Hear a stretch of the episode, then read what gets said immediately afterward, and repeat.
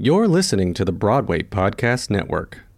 Hi, and welcome to The Compass, the podcast documenting the struggles of life as an artist. I'm Leah Walsh. My guest today is Jessica Love. Jessica is an incredible actor and illustrator. She is one of my dear classmates from Juilliard, Group 38, and I'm so happy to finally have the chance to sit down with her for the podcast. She's someone whose imagination and humor I have always admired. On a side note, my show Drunkle Vania is closing April 15th. We can't extend again. We just have a few shows left Saturday, April 8th, Thursday the 13th, Friday the 14th, and Saturday the 15th, all at 7:30 p.m.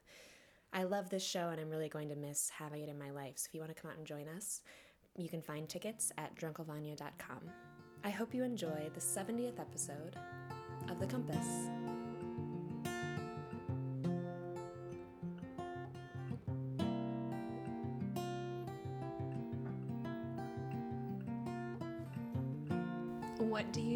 To try to keep from going to the dark side as an artist? Yeah. Um, And kind of tied up in that is like, what is the dark side for you most often? yeah, that's what I was thinking through. Um, it's interesting, right? Because, like, a certain degree of dark side is maybe necessary to be a three dimensional person and getting into a um, fight with yourself for having darkness doesn't help either or it doesn't help me. This is like therapy. I'm just going to talk and you're going to look at me with empathy. Yes. For those of you at home she's looking at me with great empathy Practiced. It's- No, that's true. It doesn't help to be mad at yourself for going to the dark side, although I've definitely done it. Yeah. Um,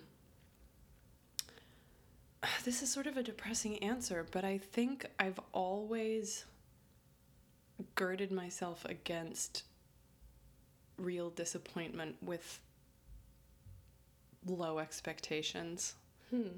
um, for myself and what my life is going to be. Jesus. It's true though. I mean, I th- I think when we did showcase, I was fully prepared to not have a single response. I had made peace with that. and I was ready to live my life from that point forward with that having been what happened. I think that's how I approach auditions. The few times I've gotten a really good job that I really wanted, um, I haven't let myself that it would lead to anything. God. And are you saying that that's worked for you? Like that helps you keep out of the dark side? I mean, there's a degree to which it's, it's efficient. It's sad. but um yeah, I guess it's a kind of like thought management lithium. It keeps the highs from being too high, but I also How does that make you feel about auditioning then, though? Do you go into It it, does- at peace, or do you go into it feeling like already stressed out and low because you're like, I'm not gonna get it? No, it's a it's a little more it's a little more Buddhist than I'm making it sound. Like it's a little it's a little jollier. Like it's less bleak than I'm making it sound. Um, yeah, I think I think maybe it's it's like a a tenacious um, insistence for my for myself in my worldview on like the big picture and the degree to which whether or not I am a famous actor matters or doesn't matter in the larger scheme of things. And I think that it allows me to keep a sense of humor about it and it it prevents it prevents me from getting heartbroken every time I don't get the thing I want, which is almost all of the time. Yeah. Um, So keeping more of a perspective about the size of what you're doing in Yeah. relation to the universe.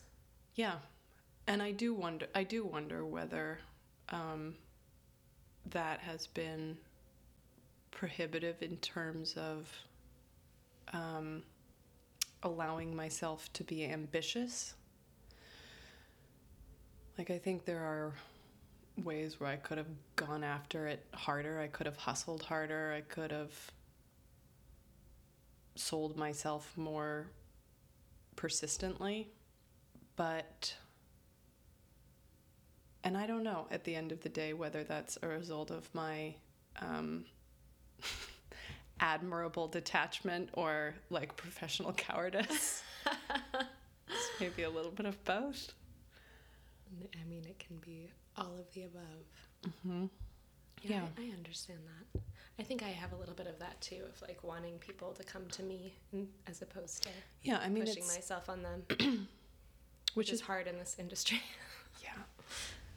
Yeah. I mean, it's probably like a form of pride, like a refusal to, yeah, it's like a, if you don't want it, that's not my problem. Mm. I don't know. That wasn't really what you were asking me, though. No, I think you answered it partly. If- that's part of how you deal with not going to the dark side, is just setting your expectations lower. Um, I think sense. there are more, like, the most active answer is that I have another thing that I love to do. And I try to do that as much as possible because that is another, it's another way that I can scratch the same creative itch. That's a, it's a gross analogy. Well, and you Um, can do it by yourself for the and I most part. and I can do it by myself. So this is illustrating, right? This is masturbating. Okay, great. Both, either. this is illustrating. This is illustrating, which I'm. I'm only now starting to try to parlay into a into an actual side career or second career. Mhm. Before, it fulfilled the same function. It was like a self esteem lockbox that, like, n- no matter how profoundly I failed at my chosen career, there was this other thing that I hadn't chosen to do that we will never know if I would fail or succeed at it Right. because I wasn't gonna fucking wager that. um, but uh, yeah, so I guess that's the Yeah. Having another outlet. yeah, that's probably the first thing I reach have for. you been doing that since you were a kid? I have, Yeah. and I think Had you always been illustrating or had you been drawing and when does it become illust like when did it become a storytelling thing i guess yeah. That's interesting That's an interesting question.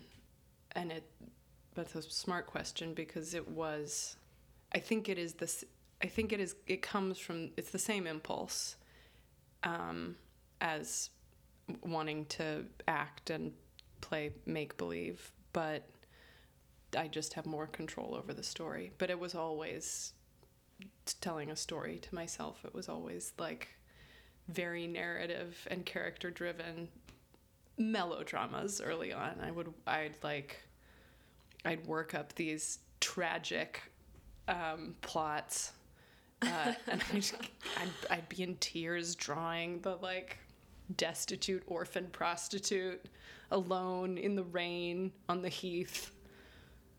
Think we read all of the same children's books Yeah, I think same ingredients, same ingredients. it's so funny because i remember vividly for some reason one day in acting class freshman year i think when richard feldman had like led us through something where we were like basically all pretending to be babies and then like growing through childhood Oh, I remember up into day. being an adult and like at, at one point in like elementary age children You and I were both off on our own playing make remember believe. we were we were both the isolated children. I don't remember, and I don't remember if I remember this in the moment or like us talking about it afterwards, or you being like, I would just be myself, making up stories, and because I saw you as such like a social, vivacious person. It's really weird.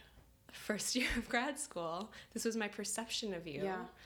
And to see you as a kid as this like isolated, imaginative child, I was like, oh, We are the we're same. we're the same. yes, totally. I thought I lived in Little House on the Prairie. so did I.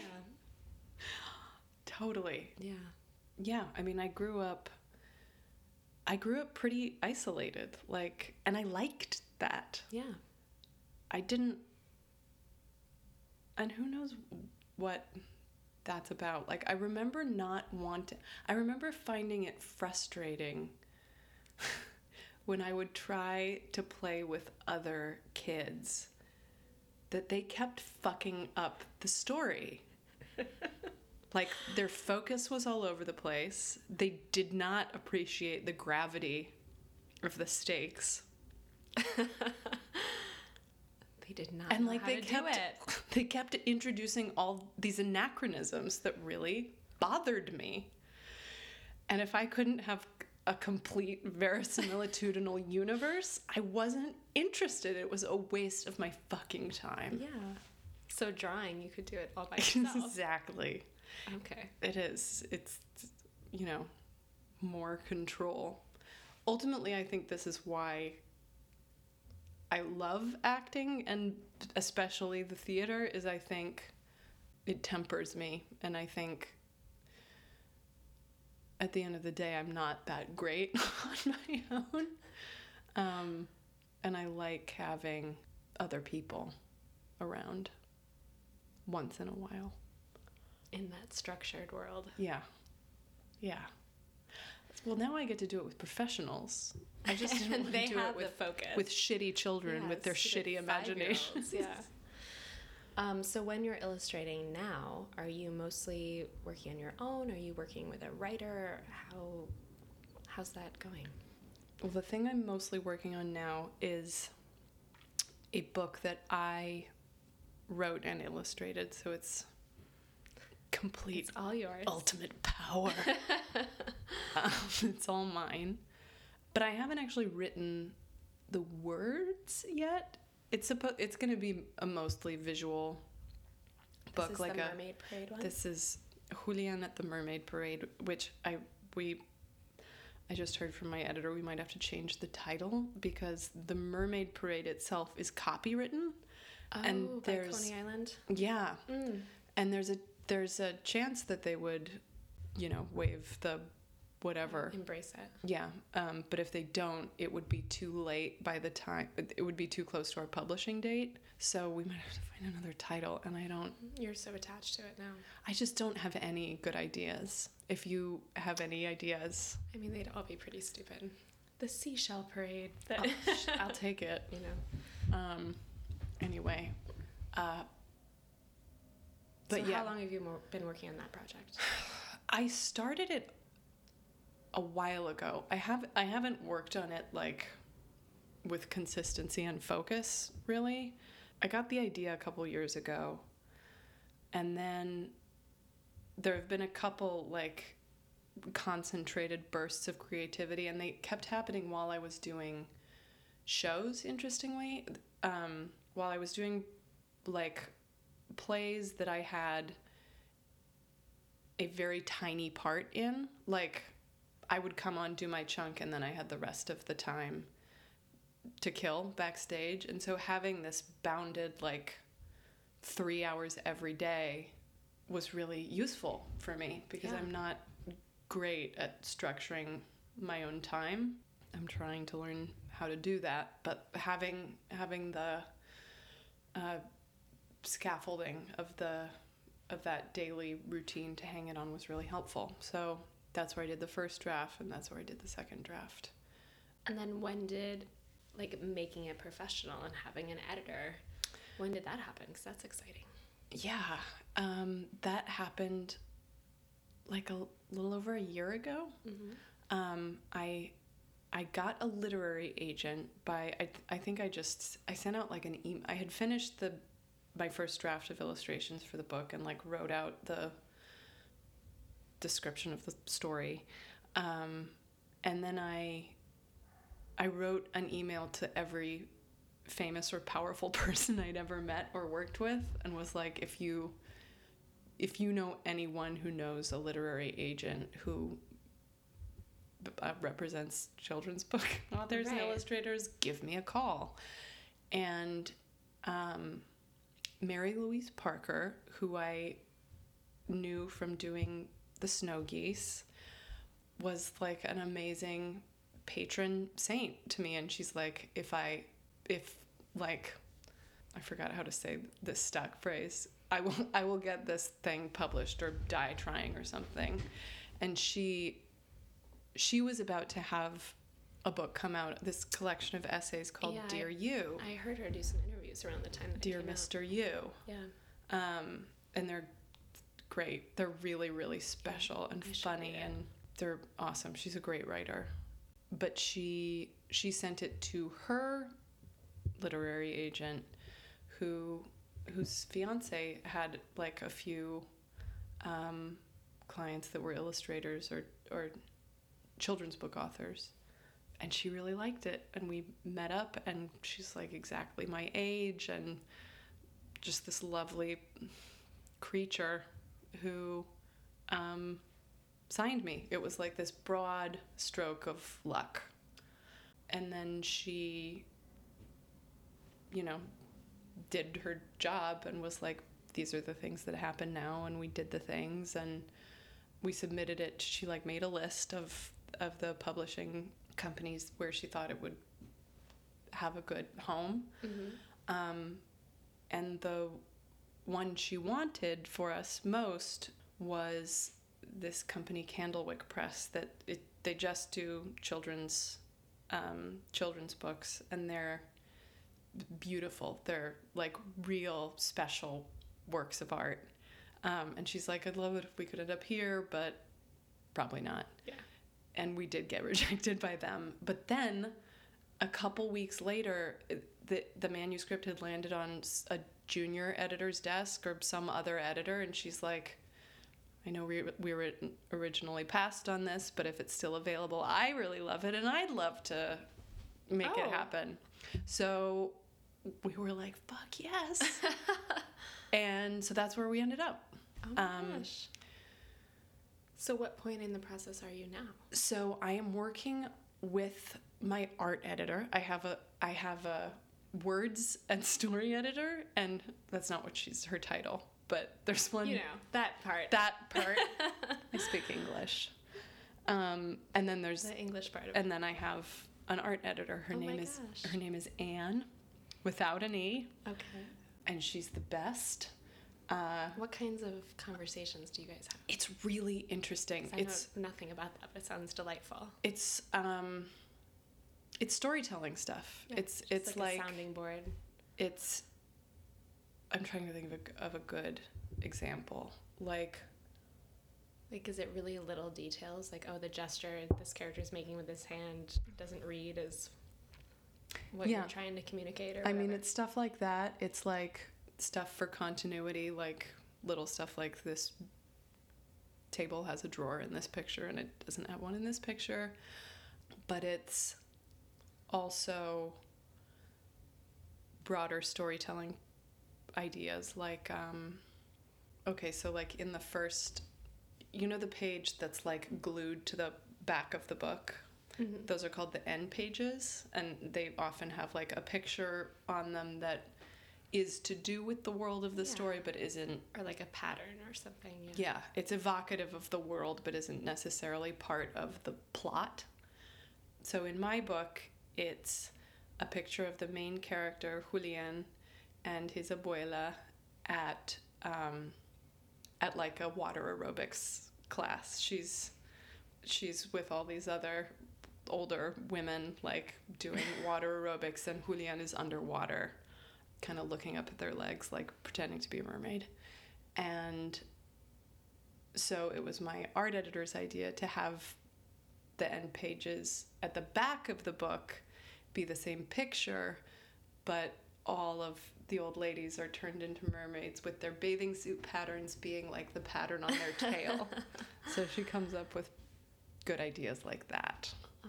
It's like a good director. It's Yeah. like a it's like Just a guide you in the right direction. yeah, like just making it helping you do the thing you wanted to do. It's cool. So I know you said that you were hoping to make the illustration kind of become your side job when you're not acting. Is and I don't know what it's like. Like is publishing this book the first step to that? Is it not very financially fulfilling and you're trying to find other jobs with illustration or like Oh no, I'll never have to work again. I'm gonna be rich. one children's book is all it takes. Yeah, it's that big railroad, big oil, big children's yeah, I'm just book. curious, like thinking of yourself as a freelancer, as a um, as a businesswoman, as we all have to. Totally. What's the hustle? How are you kind of piecing together the hustle between acting jobs? Yeah, so I'm right at the beginning of of figuring that out. I've I've always had people over the years like reach out to me in a piecemeal way, be like, "Hey, a friend of mine wants someone to do a portrait of her daughter." And I'll then I'll be like, "Yes, I will do that. Great. This is what I will charge you." And so it'll just like happen. But I I've never actively looked for work in that way. So I'm I'm making a website. I'm going to try and because the stuff I enjoy the most is illustration. And you asked earlier like what's the difference between a drawing and an illustration? And I guess an illustration is meant to convey an intended an attendant message maybe like it's I don't know, it's depicting something for a reason. I don't really know. Yeah. Um, but I, I want to get work doing like wedding suite illustrations, don't, stuff like that. People are always getting married. Um, people. people, People are always getting married. people do keep getting married. Um, That's a great idea. I'm sure people would love that. I want to. I I'm gonna do more children's books, but it's it's too slow of a process for that to like. I need I need faster Yeah, you need gigs as well. So, but I think I, I think having a book published will help me seem like a a real more of a real person, more of a like Yeah. pedigreed person. Yeah, of course. Since this isn't the medium that you have a degree in or whatever. Right. It's my it's my cred. So yeah, like I'll, I'm gonna try and get work doing um, wedding suite uh, illustrations, and then something that I did in college occasionally was I would do murals for um, kids' rooms. So that's a fun thing to do sometimes. Like now this wall is a jungle. now this wall is a scene from Vietnam. 19 Oh, I went too far. 60. Erase. Erase. Oh, erase. jungle. Jungle Shit. again. Just a jungle. Back to the jungle. Just a regular. ju- This is Um, I wanted to ask because I know you've um, done a lot of regional work, Mhm. regional theater. How have you dealt with um, having to leave the city often, or kind of like your where you plant your your what am I trying to say? roots. Yes, that's the word. You were doing a roots You know what a I meant. roots dance. Seeds, roots. You know, you're from California. You've lived here for a long time, but do you enjoy working out of town? Do you enjoy having to juggle all of those things, or do like working out of town. I do. Um, I mean, it depends on the show, obviously, but I've been pretty lucky in that most of the plays I've done out of town have had really fun casts, which just makes it camp. I mean, there's a there's a way in which working out of town is more fun because you are. It's not your real life, yeah, and you you can't spend your day off running errands. You have to spend your day off doing going to the weird like local foot massage place and like trying to find the best bookstore and yeah, you know, it's it feels like a. I like that peripatetic, um, vagabond feeling. It makes me feel more like an actor, weirdly, than Hmm. when I'm here and doing a play. Yeah, I guess I'm I'm curious about that. Like, how do you maintain your community here when you're leaving a lot?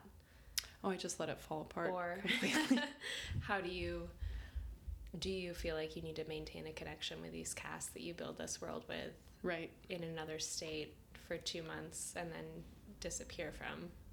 Or do you have you found kind of that you're okay just letting it be what it is and leave it behind? I guess like most I mean in terms of maintaining the relationship your relationships with the casts of the plays that you do out of town, it seems like they're so often all New Yorkers that like you see each other back in New York anyway. But then the few who are like locals, anytime you go back to that area, you have this one friend. Mm-hmm. Um, but yeah, in in terms of maintaining relationships in the city, it's harder. It's harder if you're in a relationship. I think. I mean, yeah, I think I'll, I think it helps to have clear expectations to begin with about what in a relationship specifically your rules for being out of town are going to be and i'm not talking so much about like are we going to cheat on each other because ideally Right. you're not but what but, like- expect communication wise and yeah yeah. um, because I think it's easy to, yeah, it's easy to to misunderstand each other. You ignore each other, and then you fight because you haven't had that the easy daily communication that you get from like living with a person. Yeah. But I do, I do think that there's a a way in which, and again, too much of this I think is really difficult and can be taxing on a relationship, as you know. Yes. But like once in a while, I think it can be really good for uh, I think To once in a while it individuate. can. yeah, Yeah. not all year, Not all the time.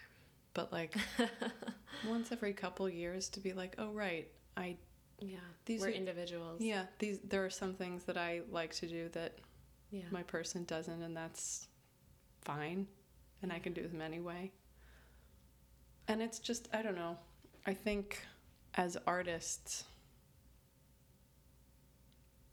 there's a kind of positive narcissism that there's room that's made for it when you're like just out of town working on your yeah, and you're in your own space. you're in your own about you. space and it's all about you.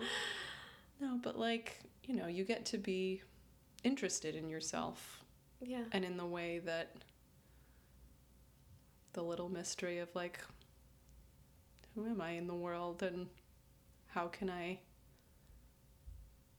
how can I get better at the thing I'm doing and I don't know. I think Mm.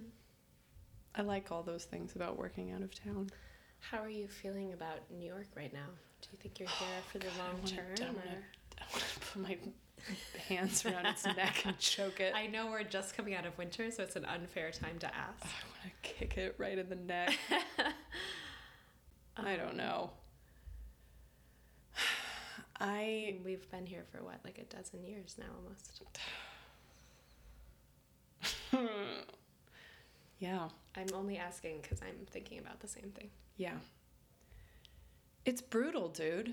Like I don't I'm I'm so and this isn't like really an issue for me because I am not having a kid anytime soon, but I do I think about that like the the the actors, like the actor couples who are able to make that work in this city. It seems like a heart attack. It's tough. I mean, it's so it's hard to imagine um, that I wouldn't f- totally freak out. Yeah. Um, Well, that's interesting that that's what you think of, though. Is I know. you, when you're like thinking of the future, that's what comes to mind. yeah, Yeah. and I Lugging a child up the Yeah. steps. Yeah, it's that and it's and it's all the stuff that I had in such superfluity growing up that was so essential in making me it's all the parts of myself I like the best are the parts that um, are That come from where you grew up? Yeah, Really? I think so. The like, I, f- I feel most myself when I'm in like deep in some natural landscape. Like I don't. I've never been comfortable in a city. I don't know. It's hard to imagine growing up without that. Um, I don't know why I'm so Yeah. fixated on the kid question. I think about it a lot, but. yeah. do you um, think of moving to LA? I mean, that's the only How far is Santa Barbara from LA? two hours.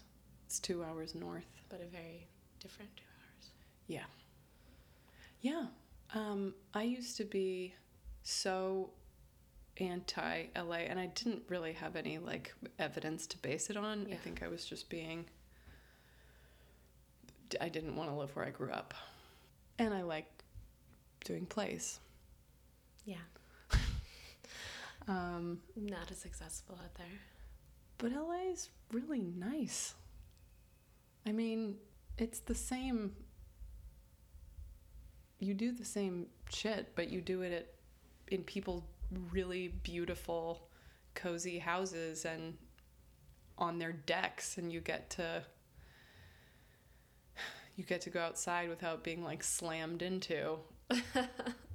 um, I know. I know that your parents are pretty artistic, but I usually ask like what what does your family make of you deciding to be an artist for your life? It's funny. It's like I I have most of your family is artistic. I know it. It would be what I do and what my sister does. My sister's an actor, also, is fully the equivalent of like having gone to law school or become a doctor. Like we couldn't be. compared to your parents. well, I think just in terms of it aligning with their understanding of like what they the way they would want to be spending their time. Like they don't it's interesting. It's something that i think i have been able to take for granted. Like they don't they don't think it's a curiosity. They totally get it. Yeah it's interesting. Like it's interesting to have my parents understand the financial turmoil that that this career can like wreak on your psyche in such a firsthand peer-to-peer way.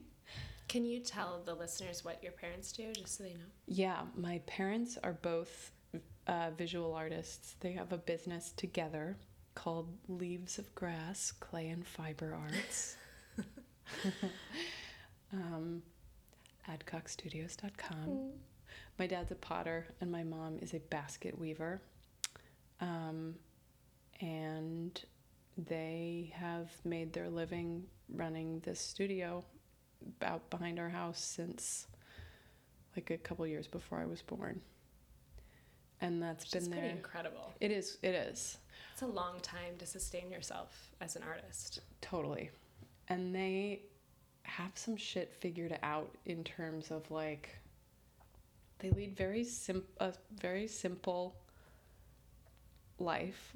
Like they, you know, they wake up and meditate together, and they both do yoga like three times a week. My mom teaches yoga for extra money, and my dad plays in a dad band. And they love what they do. They live in the middle of the woods, and it's beautiful.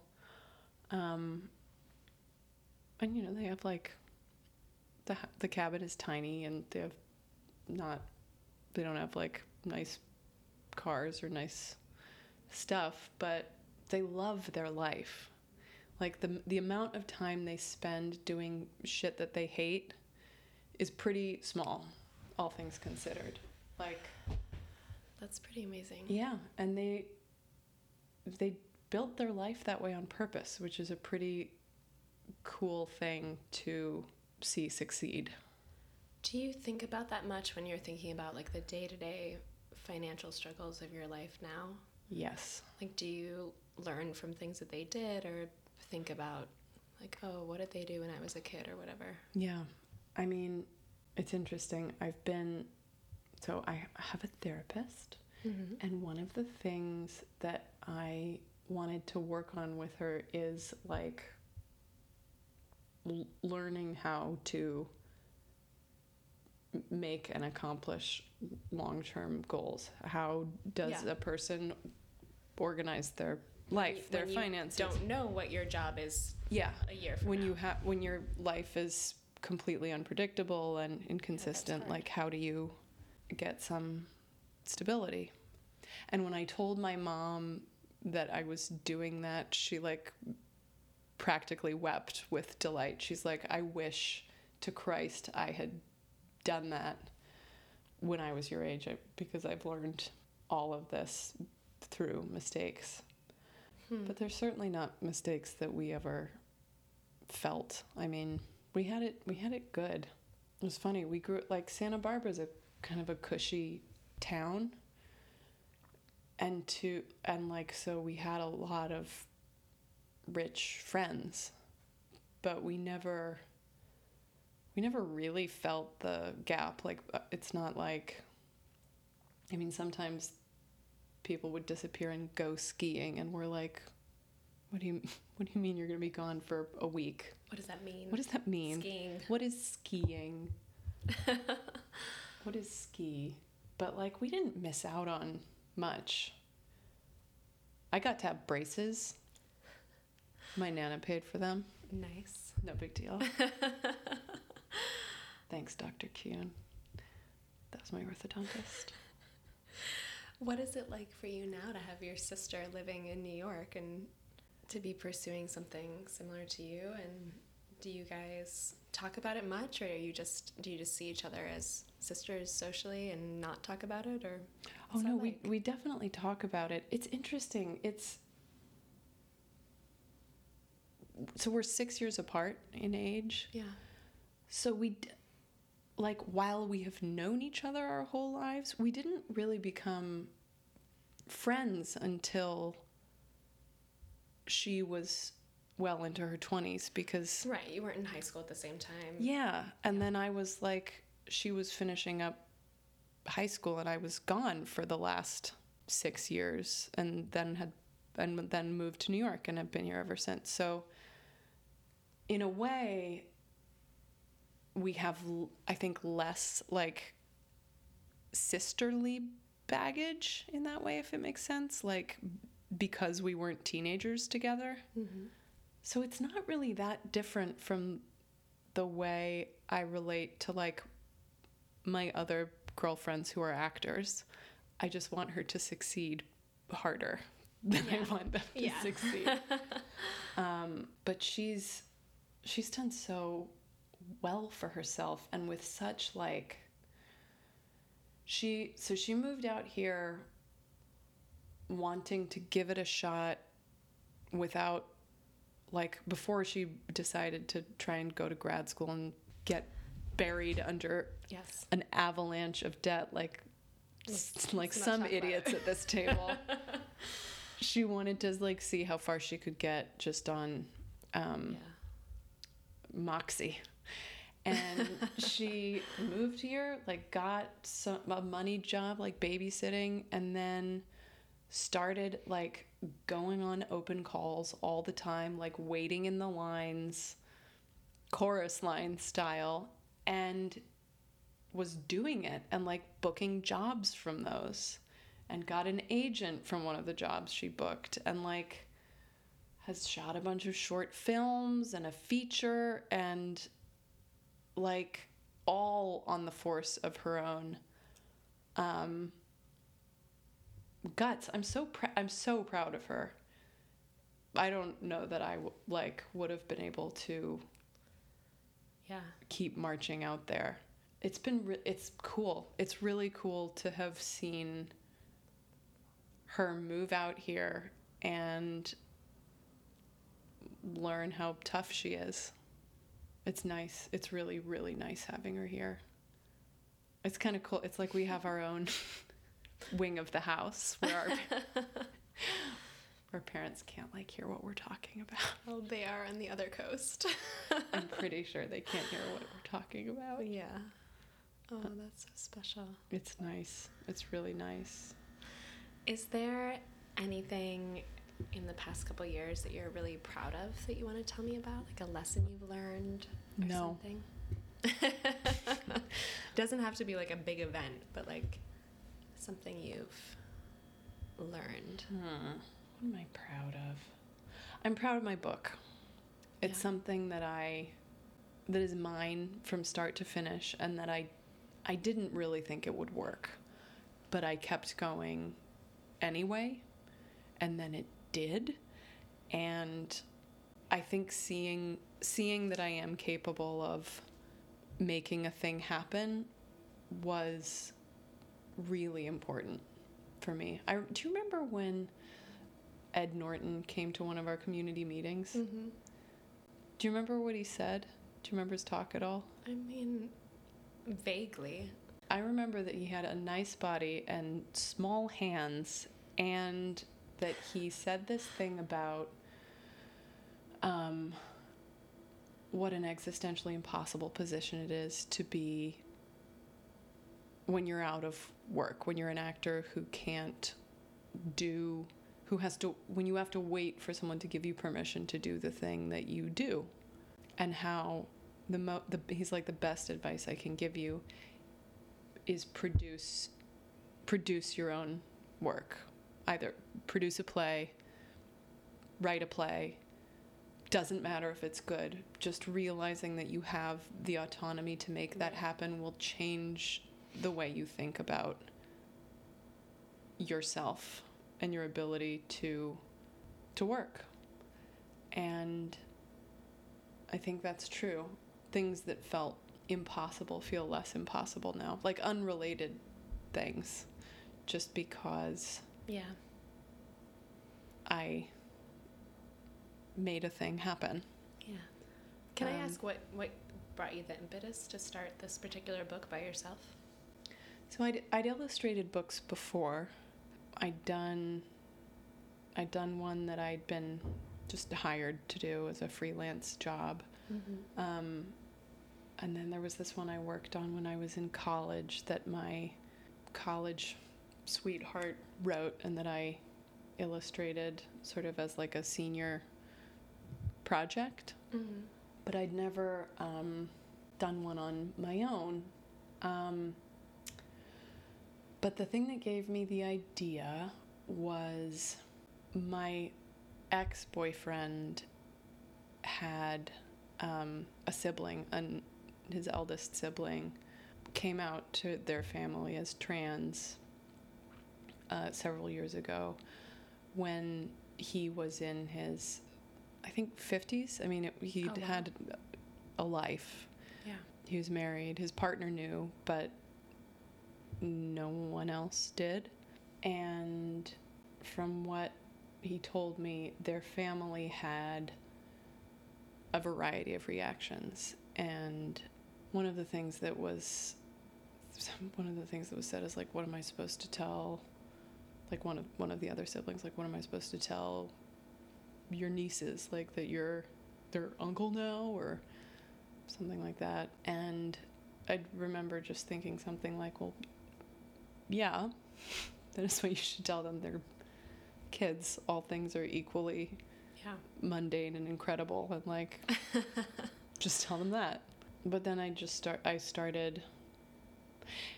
It's it's interesting because it throughout the course of working on this book, it it started to become being trans sort of seems to have had this like cultural limelight moment Right. um, and so there's a part of me that's a little uncomfortable with it with the with feeling like the book is like exploitive or piggybacking on that in some way but i start i mean i don't know i no, but it started from something that you Yeah. were witnessing or experiencing. so i basically i started thinking about i started reading these blogs of families who had Is it about a trans kid? it's about it's Or not it's about the kid's perception of. it's not spelled out in the book uh-huh. it's you could you could read Julian is gay, you could read him as trans. My idea started though that he's trans, but Mhm. um, he Right. or maybe he's just interested in mermaids and dress up. That's such a weird thing, though, because I feel like you're right. There is like a, a moment happening in awareness or in pop culture, but this country is so huge, Sure. and there are places where that's not even a blip on the radar. Yeah. No, that's true. Where It's maybe very true. a book in the library could be Could know, make a registered with someone who's never even encountered this. You know. That's the hope. But I, yeah, I, just, I started poking around the internet, and there aren't really many books for kids where that's it feels like part of the story in any way except for super like clunky and didactic. Um, but there was nothing beautiful, and there was nothing magical or so I knew I wanted to write a story about this trans kid. Um, and then as I was reading these blogs of, of uh, like family blogs of parents with um, trans kids all over the country, this theme that emerged was this fascination with mermaids. Um, which, like, yeah, a lot of six year old girls are fascinated with mermaids, but specifically with trans kids, it has to do with the fact that it's a, a, a magical creature that doesn't have genitals, that doesn't Yeah. have like It presents as a beautiful woman, but without genitals. yeah, without having to deal Yeah. with like that source of anxiety. Totally. Um, and then I, th- I thought about the Mermaid Parade in Coney Island and what an amazing, like, inclusive, like, celebration that. Have you ever been to the Mermaid Parade? I've never been. I've just observed from afar. I mean, it's pretty great. It's very Coney Island. Like, Yeah. it's, it's campy. It's like, yeah, it's not like polished. it's not polished. It's rough. like, there are some There like people show up drunk. There's every size and shape, and like people go for all kinds of different year. reasons. But it's you know, it's very New York. It's very like it's an event. yeah. Yeah. Um. Okay. Anyway, that's I where was- the yeah, i- was just curious. that's where the idea came from. two questions to wrap it up. Is there anything like concrete besides the illustration road that you reach for when you're really feeling in the dark place, like a book or music or somewhere you go in the city? I go to Greenwood Cemetery. Yeah. It's my favorite place Mm. in New York. Greenwood Cemetery and and like Grand Central. I like a lot too. Do you just like walking around or do you go and write in your journal or I like I like walking around. I mean, it has to do with the part of me that that is centered by being outdoors in some trees with some birds Yeah. and not a lot of people around. I, f- I find like crowds and the hustle draining, and I find silence and nature extremely rejuvenating. So, yeah, that's what I will do. If I'm feeling upset or hating myself or just too like trapped in my own boring little struggle, the best thing for me is to get outside and walk. And that's and there is something about that place too. The like it's like a literary trope to describe graveyards as peaceful. I never really spent time hanging out in one until I lived near this one, but they are. Mm-hmm. And there is something nice about have, having all these names, all these stories that you're never going to know surrounded by like the creaking trees and the cardinals and the geese walking around and like maybe one person visiting a friend who's dead. That's very tender and vast. So that's what I like to do. Mm. I just keep thinking about uh, in the Anne of Green Gables. It's very series. Anne of Green Gables.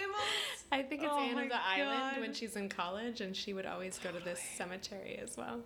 Oh my god, totally. Anyway, um, and then the last question is: Have you seen anything lately that you would want to recommend of any art form? I asked. I thought you asked me if I'd seen Nathan lately. Have you seen Nathan Lane lately? I haven't. I heard it's Have you seen anything lately that you would like to recommend? like a play or any anything, kind of a thing? play, movie, book, exhibit, whatever. Um, Vanity Fair at the Pearl. I think Eric Tucker is a genius director. Yeah. I think. Um, Are they in the old signature space now? Yeah. Am I making that up? Yeah. Oh, okay. um, I just think he's. I think he's a fantastic director. The. The like density of the way that he imagines a story. There are always like three or four things happening on stage at once that are that are telling the story. I, I don't know. I w- will see anything that he does, and I very much enjoyed this production, so that's my recommendation. Wonderful. well, thank you so much for doing this. Thank you so much I for appreciate it. doing this with me.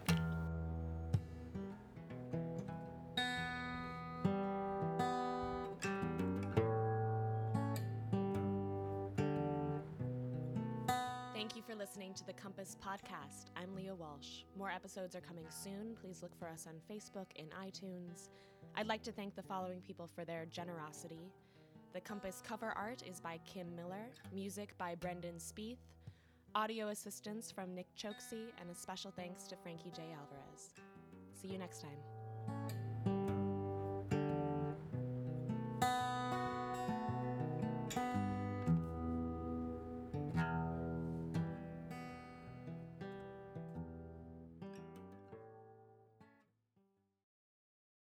Hey, it's Leslie Odom Jr. here on the Broadway Podcast Network to tell you about the Rise Theater Directory, a program of Maestra Music. Rise is a national online resource designed to connect and empower backstage and administrative and creative theater professionals from underrepresented backgrounds.